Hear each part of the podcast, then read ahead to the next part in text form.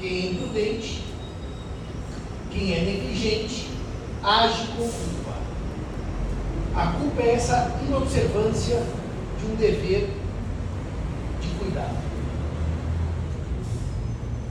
Houve gente que tentou dizer o seguinte: a culpa é irrelevante do sistema. Nós temos que arrumar outros critérios.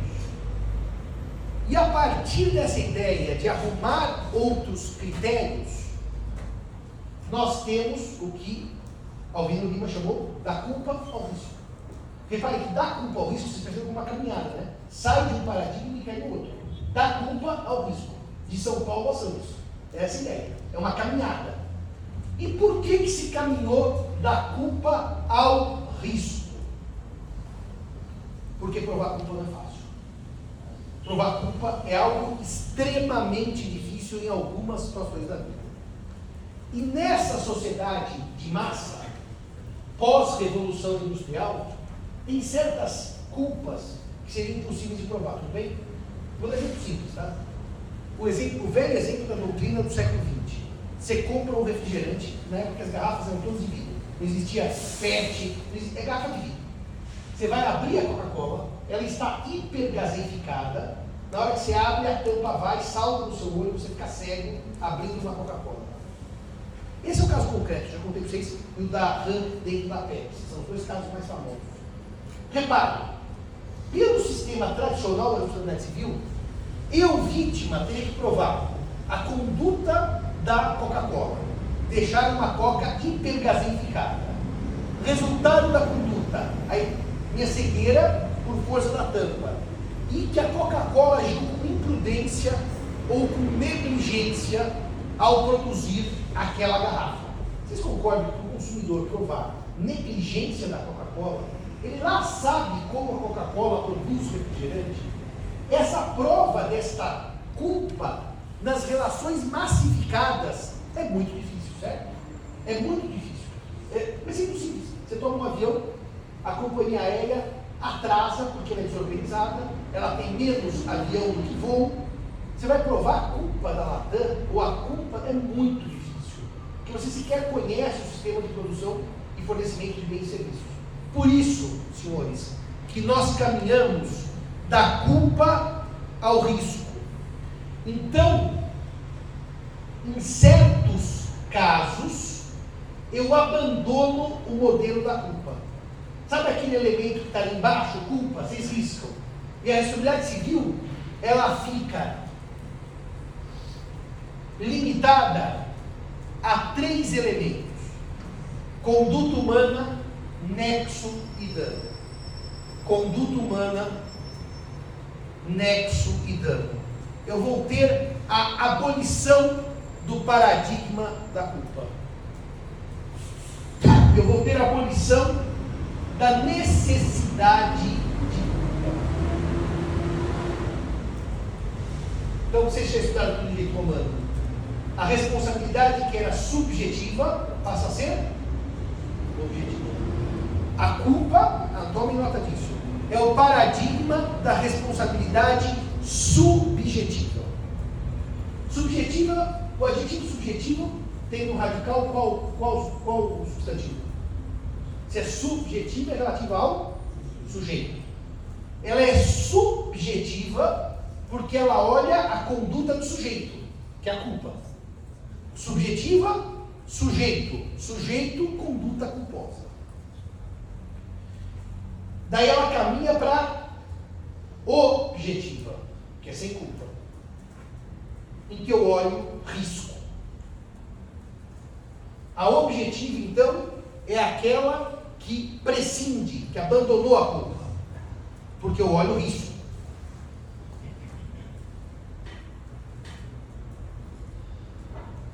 Subjetiva, olha o sujeito, conduta culposa. Objetiva, olha a atividade. Olha risco, atividade, risco. Agora eu lhes perguntaria: os senhores acham que para o sistema do Código Civil brasileiro a responsabilidade é em regra subjetiva e eu tenho que provar culpa, ou ela é objetiva e a culpa não entra no debate? O que vocês acham? Vocês vão se chutar. ou já estudaram o que já estudaram.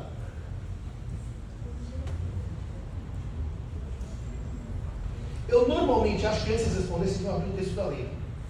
Que nós temos uma regra na parte geral e depois as exceções, certo? Então vamos abrir o artigo cento e oitenta e seis do Código Civil. O que, que diz o artigo cento e oitenta e seis do Código Civil? Aquele que, por ação ou omissão voluntária, negligência ou imprudência, violar direito causado na outrem, ainda que exclusivamente moral, comete ato ilícito. Portanto, comete ato ilícito. Só faz um favor, cara. Ele vai definir o ato ilícito no artigo oitocentos e oitenta e seis, o oitenta e seis. E depois só vai para o novecentos e vinte e sete, lê o caput do novecentos e vinte e sete, porque ele fecha a regra, tá? Aqui você viu que ele não falou de indenizar, ele só falou o que é o ilícito. E o novecentos e vinte e sete ele vai definir, na primeira parte, ele completa a regra. Aquele que, por ato ilícito, causar dano a outro, ele fica obrigado a repará-lo. Repará-lo. Então, repare, aquele que, por uma conduta voluntária, só que a lei diz, com imprudência ou negligência, se isso dá no tipo legal, vocês podem me responder agora sem erro. A sociedade civil do Brasil é subjetiva, porque o tipo civil exige culpa. A sociedade civil no Brasil, ela segue sendo subjetiva, porque o oitenta e seis exige culpa. E ele usa culpa nas modalidades imprudência e negligência. Então a regra no sistema é a responsabilidade subjetiva. Existe muito fetiche com a objetiva, mas a regra é subjetiva.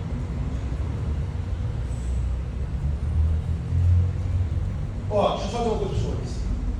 O exemplo clássico de dano é a batida de automóvel por culpa de alguém. E essa responsabilidade é subjetiva. Toda vez que a gente vai para Brasília nas jornadas, tem alguém que quer levar um enunciado para dizer que a responsabilidade do trânsito é objetiva. Independe. Porque a lei italiana mudou e a lei portuguesa mudou. Mas no Brasil é uma questão subjetiva. Ou prova a culpa do condutor que causou dano, ou não há responsabilidade civil. Então, posso contar para os senhores o famoso caso do meu cliente em que eu acidente de automóvel. Vocês anotaram que é subjetiva em regra, certo? Ela é objetiva em exceção, tá?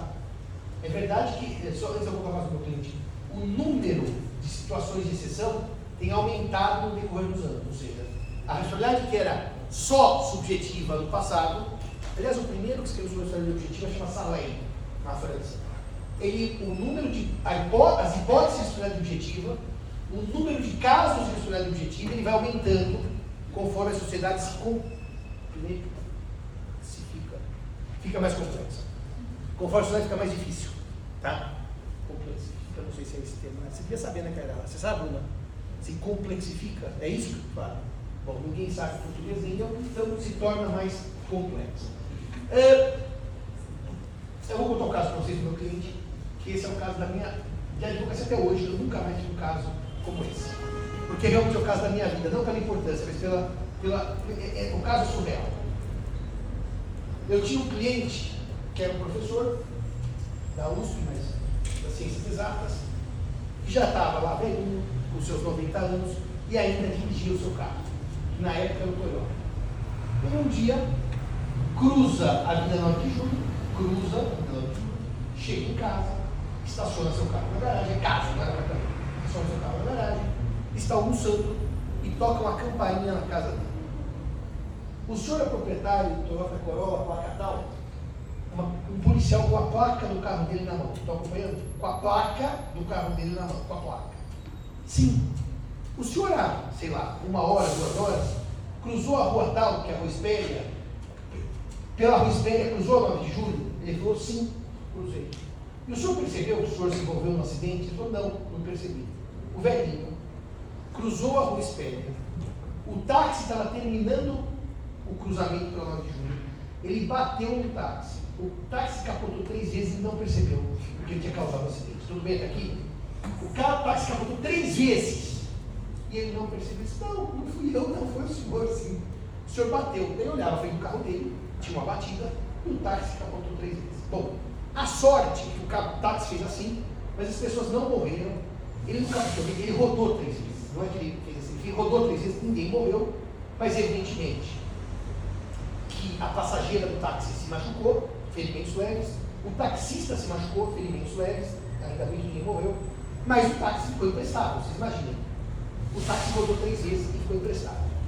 E esse meu cliente, então, foi réu numa ação, indenização, pelo acidente de trânsito. Quais são os elementos da responsabilidade civil? Aliás, o Silvio diz assim, ó, monta esses quatro, conduta, dano, nexo e culpa. Se sumir um deles, desaparece o dever de indenizar. Se der tempo hoje, eu vou fazer depois uma releitura, mas o senhor diz assim, são esses quatro. Sumiu um deles, não há mais dever de indenizar. Então, o taxista pedia indenização pelos danos materiais para arrumar o carro. A parte mecânica de oficina, funilaria, etcétera. Então, chamam-se danos emergentes e os lucros cessantes. Percam um mês sem poder trabalhar, já que o carro está na oficina. Então, eram dois tipos de danos materiais. Os danos emergentes e os lucros cessantes. Então, era uma coisa assim. Naquela época, em illo tempore, em illo tempore, eu era criança, era assim, doze mil para dano emergente e doze mil para lucro cessante. Hoje seriam uns duzentos mil reais. Bom, eu fui fazer audiência na Lapa. O juiz, o juiz, ele fazia assim dessa audiência. Isso é genial. Ele fazia um mapa da rua em que houve o acidente com uma folha sulfite. Pegava aqueles carrinhos de brinquedo e fazia a simulação do acidente com carrinhos pet-box. Eu não sabia, eu não fui avisar. Então eu tive uma crise de riso durante a audiência, que eu não conseguia parar. E o juiz olhava para mim e falava assim, esse cara deve ser um idiota. Porque eu ria e eu tossia para fingir que eu estava com tosse. É asma, mas eu ria de chorar. Vocês imaginam um juiz pegar dois carrinhos na audiência e falar assim, você vai com o seu carrinho, você vai com o seu carrinho e vamos fazer um acidente. Eu comecei a rir, falei, isso aqui vai ser um problema. Antes da audiência, eu falei para o meu cliente, professor, é o seguinte, o senhor não, ele não percebeu a batida, ele não sacaneou, ele não percebeu a batida. Então isso, isso é um fato, não é sacanagem, ele não percebeu. Se o senhor falar que o senhor não percebeu, vai ser ruim para o senhor. Ele fala, como é que o cara bate o carro, o táxi volta e ele não percebe? Digo que o senhor se sentiu mal e foi para casa para procurar apoio médico. Só que ele, ele não ouvia o que eu dizia. Ele fala, ah, fala, não, fala que o senhor passou mal. Ah, mas eu não passei mal. Eu falei, mas fala que o senhor passou mal.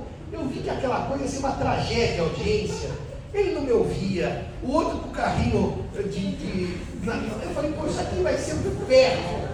E eu ainda cometi um equívoco, levei dois estagiários. Falei, olha, vocês vão aprender a fazer audiência hoje. Pô, não fosse como uma tragédia. E eu ria. E o velho não me ouvia. Bom, tá aí. Fazer o quê? Então, começou lá a conversa, a audiência, daí o, o, eu falei, olha, o orçamento que eles juntaram aí, orçamento para comprovar o valor do dano, está muito alto, é, eu tenho orçamentos mais baratos, não sei o quê, então eu estou assim, pela ordem, doutor, se a gente não provar culpa, seu cliente não paga nada, então não adianta discutir dano, é verdade. O primeiro elemento era a culpa, a audiência era para provar a culpa, quem teve culpa? O meu cliente que cruzou, o táxi rodou três vezes e não percebeu, ou o taxista. Era esse o debate simples do meu lado. E daí começou a audiência, eu, já, eu consegui parar de rir, depois de muito sacrifício.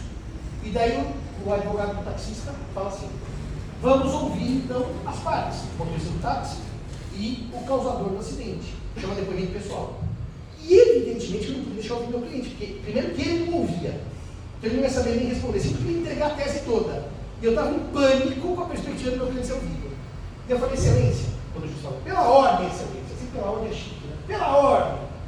Ouvir depoimento pessoal do taxista e do meu cliente é perda de tempo. Nenhum dos dois vai assumir que está errado. O meu ia assumir tudo, que eu não estava nem sabendo. Então, ninguém vai assumir nada. Vamos direto para a testemunha. Tinha uma testemunha, quem? A passageira do táxi, que rodou três vezes. Tá bom.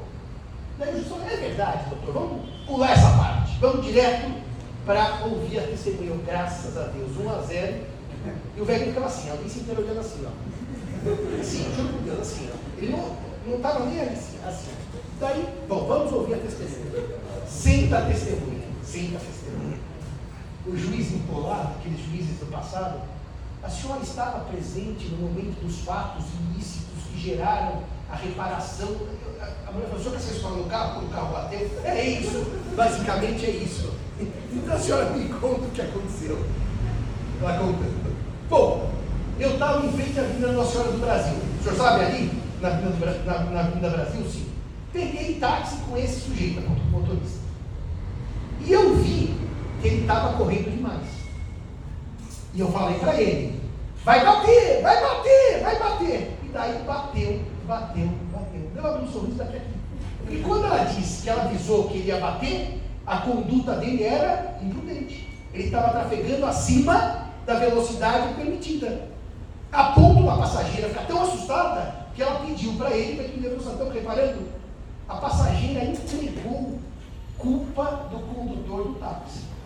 Daí, ele já melhorou para mim. Daí o advogado fala assim, eu queria, da parte contrária, eu queria saber da testemunha quantos metros separam o lugar em que ela pegou o táxi até o lugar onde a batida ocorreu. Eu falei, excelência, pela ordem, a passageira está com uma fita métrica para medir quarteirão, isso é prova pericial. Daí o advogado fala assim, o senhor está atrapalhando a minha prova? O juiz falou, doutor, indefiro, mais alguma coisa, nada. Daí o professor Simão vai perguntar alguma pergunta, falei, uma só. Entre o vai bater, vai bater, vai bater, o terceiro vai bater, e o primeiro do bateu, bateu, bateu, ele diminuiu a velocidade e ele continuou correndo, continuou correndo. Pronto. Pronto. Acabou. Culpa de quem? Do motorista do táxi. Tranquilo, né? Acabou. O juiz sentencia na hora. A ação foi julgada improcedente. Não só meu cliente não pagou os vinte e quatro mil, como ainda ganhou dois mil que eu tinha pedido da franquia para arrumar o carro dele. Então não foi uma vitória cachapante com a discussão de culpa. Daí acabou a audiência, eu estava eufórico, porque era uma audiência com um cliente que não ouvia, com um juiz com um carrinho de matchbox. Então a coisa estava assim totalmente desfavorável para mim. E quando acabou, eu saio com o velhinho e falo assim, professora, nós ganhamos a ação. Ele olha para mim e fala assim, por quê? Eu estava sendo processado, eu falei, não era eu, sou professor de companhia. Ele não percebeu, ele não percebeu o que estava acontecendo fora. Quer dizer, então não adianta ter um bom advogado, tem que ter um bom cliente. Ele falou assim, o senhor quer carona? Não, eu vou no táxi, pode deixar, carona, não. Eu falei para a filha dele, é melhor seu pai parar de dirigir, porque eu acho que isso aqui pode dar problema. Culpa do taxista. Se é culpa do taxista, quem responde pelos danos é o próprio, a própria vítima. Porque essa história eu conto para duas questões. A primeira é que sem culpa não há indenização, porque a sua lei é subjetiva em regra. E a segunda questão é para dizer que existem certos fatos que rompem o nexo causal ou que afastam a existência do nexo causal ou rompem ou afastam a existência do nexo causal. E os fatos que rompem ou afastam a existência do nexo causal são basicamente a culpa exclusiva da vítima, foi o que o juiz disse. Ele foi excluído culpado, porque estava correndo numa avenida acima da velocidade e a passageira avisou, para, e ele continuou. Culpa exclusiva da vítima, caso fortuito ou força maior. Essas três situações fazem com que desapareça o dever de indenizar. Elas derrubam o nexo causal. Sim. Culpa exclusiva da vítima, caso fortuito ou força maior. São as três. Essas três são causas de, que excluem o dever de indenizar. Fazem desaparecer o nexo de causalidade. Então, se eu estou dirigindo meu carro, e como acontece, infelizmente, algumas pessoas se suicidam e pulam do viaduto, e eu passo em cima, É o caso clássico de como excluiu a vítima. Eu não internizo a família, porque a pessoa se matou e eu incidentalmente passei um fraco sobre ela. Sim. Se tivesse sentido isso no cliente, ainda que depois a testemunha tivesse falado sobre ele, também já... É, se tivesse, se tivesse ouvido meu cliente, o risco dele falar que ele não percebeu o acidente e o risco de não saber responder nada e comprometê-lo era grande, por isso que eu não pude ouvi-lo. Mas ainda que ele tivesse falado tudo errado e a testemunha tivesse falado a favor dele, podia dar um problema de culpa concorrente, que é dos dois. Mas aqui ficou claro que meu cliente não teve culpa e a culpa excluiu do taxista. Estava acima da velocidade permitida. Na verdade, a velocidade permitida tinha dinâmica. O taxista viu que o sinal estava amarelo, certo? Ele não tinha tempo de cruzar. Ele passou no sinal já vermelho. Tanto que a batida se deu não no meio do carro, na ponta do táxi. Por isso que o táxi rodou. Não é que ele pegou na porta do motorista, ele pegou na, na parte final, porque o taxista estava terminando o cruzador. Porque ele quis aproveitar o farol que já estava fechado. Foi isso que aconteceu. Essa foi a dinâmica. Eu descobri pela testemunha. Bom, então. Então. É, uh, uh, o caso fortuito, a força maior e a culpa exclusiva da vítima são causas de rompimento de nexo comum. Agora, vamos conversar o seguinte. O sistema hoje, ele abriu flancos para responsabilidade objetiva. Aquela que independe de culpa. Aquela que é baseada no risco. E, basicamente, a chamada legislação esparsa traz sistemas inteiros de responsabilidade sem culpa. Vocês conhecem o melhor exemplo. Qual é o grande sistema, fora do Código Civil, de responsabilidade sem culpa? Consumidor. Perfeito.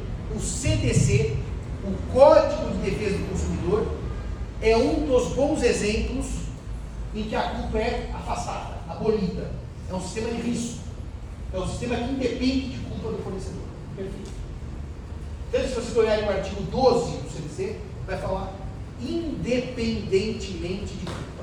Lá no fato do produto ou no fato do serviço. Independentemente de culpa. Há outros núcleos de responsabilidade objetiva. Querem ver uma outra que é objetiva? Responsabilidade ambiental.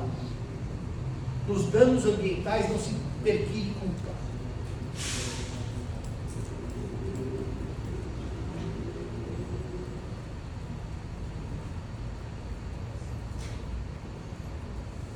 E dentro do sistema do Código Civil, dentro do sistema do Código Civil, eu também tenho hipótese de responsabilidade objetiva. Vejam, vejam, só para a gente não se confundir. Os senhores, creio eu, entenderam que no Brasil a regra é a responsabilidade subjetiva. Porque o oito seis fala em imprudência e negligência. Ficou claro isso? Mas isso não significa que todo o Código Civil seja responsabilidade subjetiva. Eu trouxe regra. O Código pode trazer exceções, certo? Então, existem exceções dentro do Código Civil em que a responsabilidade é objetiva. Eu vou dar um exemplo dos mais fáceis. Oh, o melhor exemplo de responsabilidade objetiva do Código é uma coisa que não vale a pena trabalhar no primeiro ano, porque é um dos temas complexos, que é o novecentos e vinte e sete, parágrafo único, que é o risco da atividade. Mas não vale a pena trabalhar aqui, porque exige muito mais do que eu tenho tempo e muito mais do que vocês precisam. novecentos e vinte e sete, parágrafo único.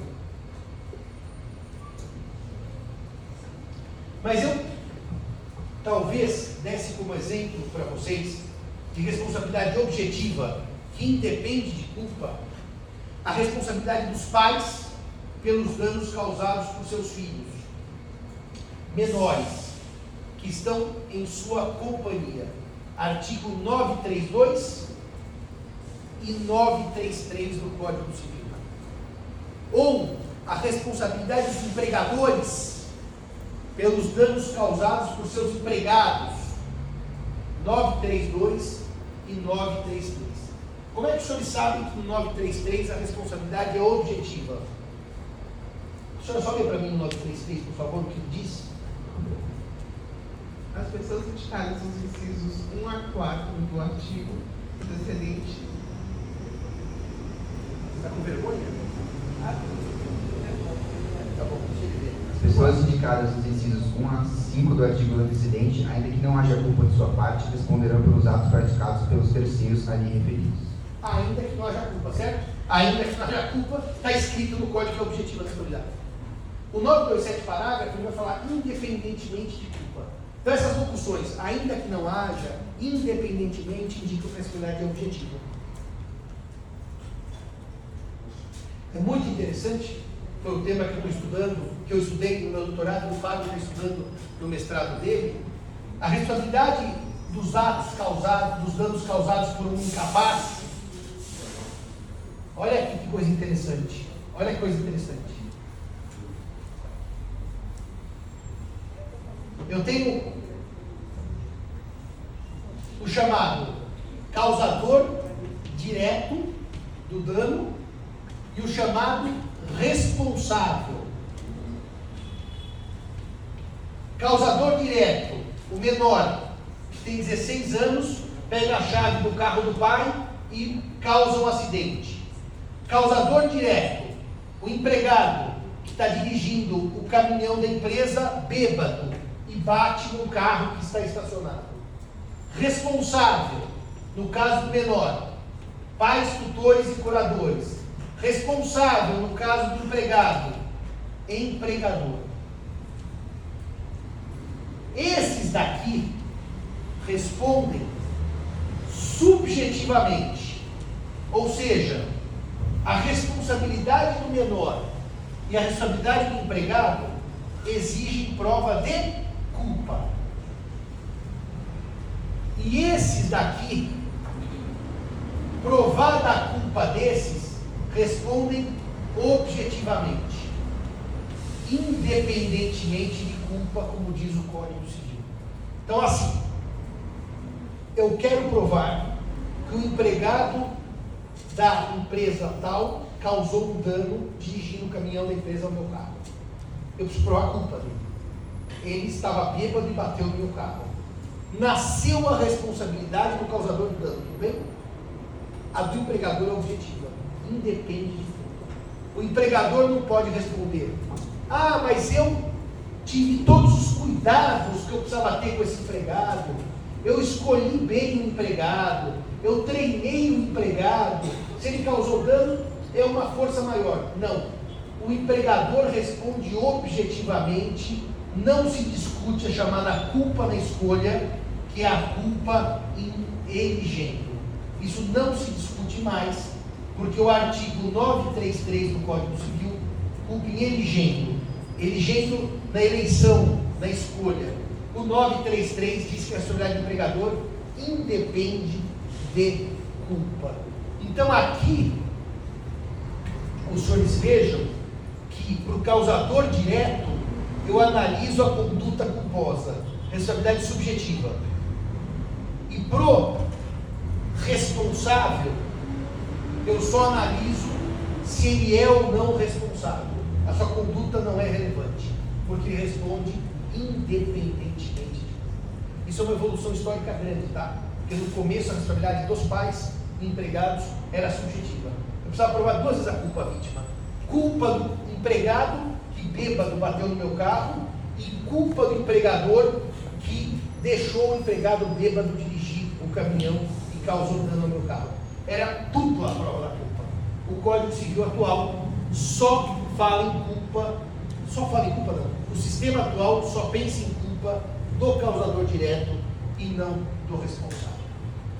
E repito, o novecentos e vinte e sete, parágrafo único, que é um artigo bem bonitinho, que chama-se risco da atividade, ele expande as hipóteses de responsabilidade objetiva.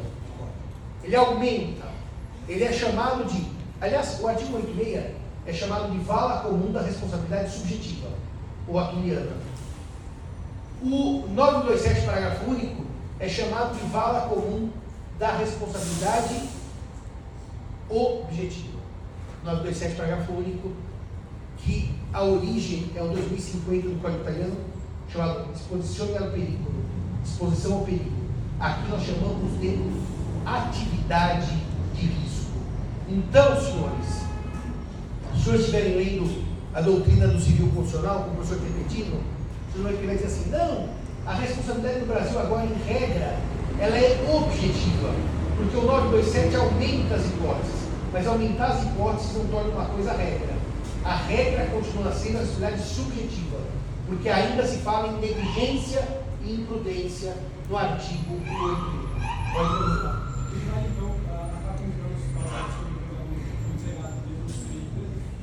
A empresa responde pelos danos causados pelo empregado.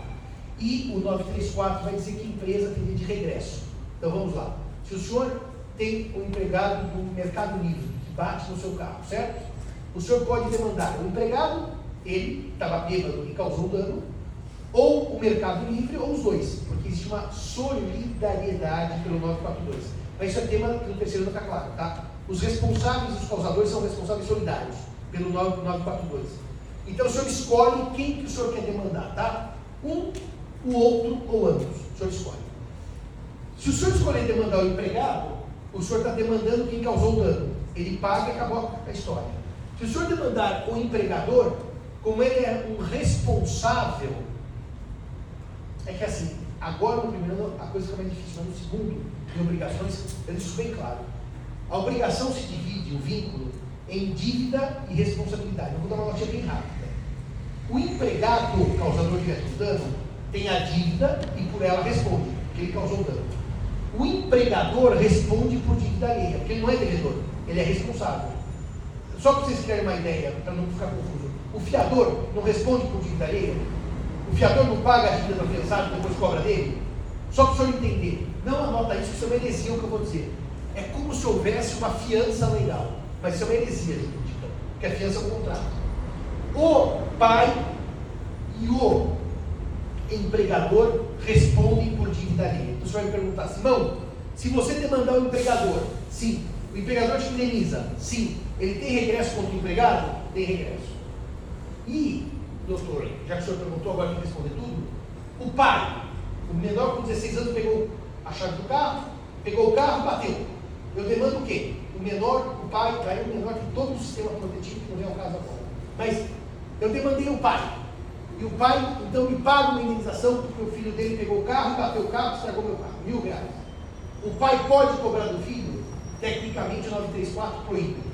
Então, o pai é um dos poucos responsáveis por ter regresso. O empregador tem regresso sempre. O pai não tem regresso. Mas a lei tira. A lei tira dos pais o regresso. Por isso que o novecentos e trinta e quatro é um artigo de exceção do sistema. Bom, senhores, eu faço pergunta. No caso, também, aquele exemplo do padre, do seu na primeira aula sobre... Qual padre? Os barões? Não. Subiu Santa Catarina? Não, não. O padre que xingou o fiel. Ah, o padre que xingou o fiel não era padre, era pastor. Sim. Ah. O pastor que xingou o fiel é exatamente isso. Quem responde direto, diretamente? O padre, o pastor. Quem responde por ser responsável legal? O, a, a igreja. Foi exatamente isso. Claro para mim no início, mas o caso já se chama de responsabilidade civil e o senhor comentou que dentro dela tem mais esfera penal? Não, não. Eu falei que a responsabilidade do direito ah. pode ser civil, penal ou administrativa. O mesmo fato pode gerar efeito em três áreas, e aqui eu só falo da civil. Penal, tem todo o direito penal para cuidar, e administrativo é administrativo. Não é que a civil engloba as duas, são responsabilidades, mas cada uma tratada pela sua área. Ficou bem claro isso? Direito civil não podia ser responsabilidade penal, não podia ser responsabilidade administrativa. Ficou claro isso para os senhores? Obrigado. Sim. É, eu não sei. Assim, a gente viu alguma coisa nesse semestre, não sei se eu me confundi, é que a responsabilidade do Estado, em alguns casos, pode ser objetiva. É uma viagem. Não, não, não.